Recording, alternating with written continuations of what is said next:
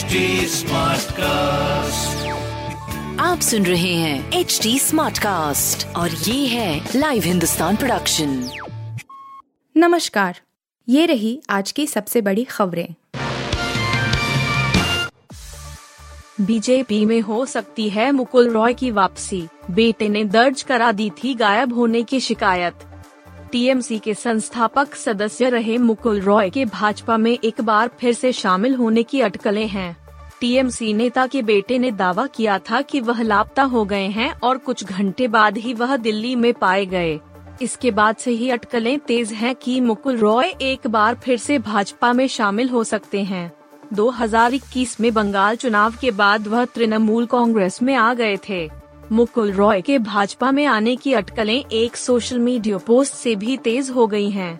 भाजपा के राष्ट्रीय महासचिव और पूर्व सांसद अनुपम हजारा ने सोशल मीडिया में कमिंग बैक लिखा, जिसके बाद मुकुल रॉय को लेकर लग रहे कयास और तेज हो गए अतीक की हत्या के बाद सीएम योगी आदित्यनाथ का पहले बयान, बोले अब यूपी में कानून का राज सीएम योगी आदित्यनाथ ने मंगलवार को लखनऊ में आयोजित एक कार्यक्रम में कहा कि यूपी में अब कोई माफिया किसी को धमका नहीं सकता है। उन्होंने कहा कि पहले कुछ जिलों के नाम से लोग डरते थे।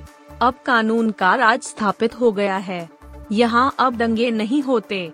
माफिया अतीक अहमद और उसके भाई अशरफ अहमद की प्रयागराज में हुई सनसनीखेज हत्या के बाद सीएम योगी का किसी सार्वजनिक कार्यक्रम में यह पहला भाषण था। वह लखनऊ और हरदोई के बीच एक हज़ार एकड़ में बनने वाले मेगा टेक्सटाइल पार्क के लिए केंद्र और यूपी सरकार के बीच एमओयू साइन होने के मौके पर आयोजित कार्यक्रम में बोल रहे थे।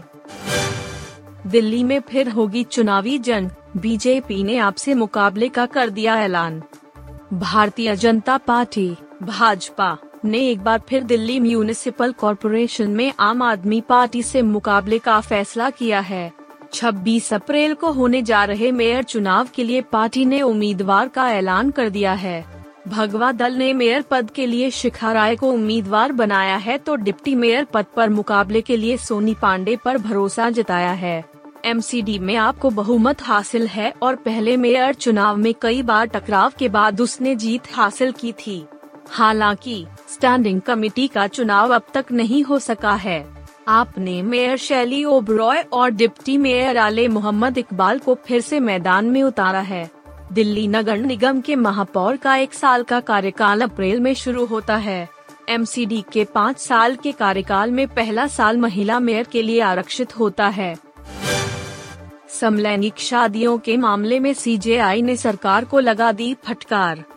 समलैंगिक शादियों को मान्यता देने की मांग वाली अर्जियों पर सुनवाई के दौरान सुप्रीम कोर्ट में मंगलवार को दिलचस्प बहस देखने को मिली।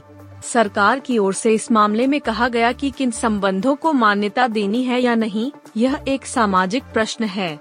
ऐसे मामलों पर विचार करने के लिए संसद ही उचित फोरम है और सुप्रीम कोर्ट को इससे दूर रहना चाहिए। सोलिसिटर जनरल तुषार मेहता ने सरकार का पक्ष रखते हुए कहा कि इस मामले पर अदालत में जो लोग चर्चा कर रहे हैं, वे देश के विचारों का प्रतिनिधित्व नहीं करते।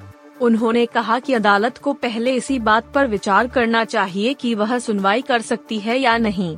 इस पर chief justice D Y Chandrachud ने कहा कि कुछ भी कर सकते हैं, लेकिन सुनवाई स्थगित नहीं करेंगे।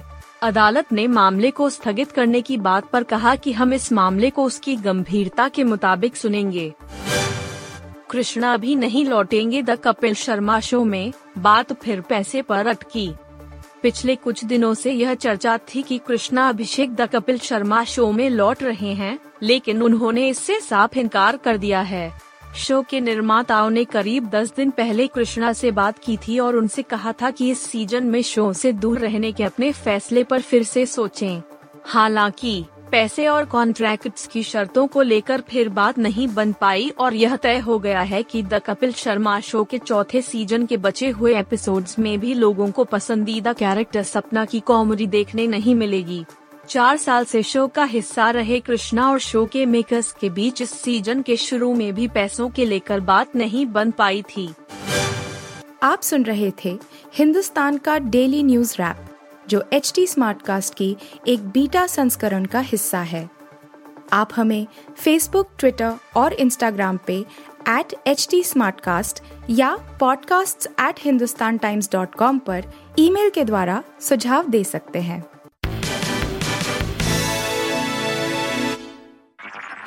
आप सुन रहे हैं एच डी स्मार्ट कास्ट और ये था Live Hindustan production smart Smartcast.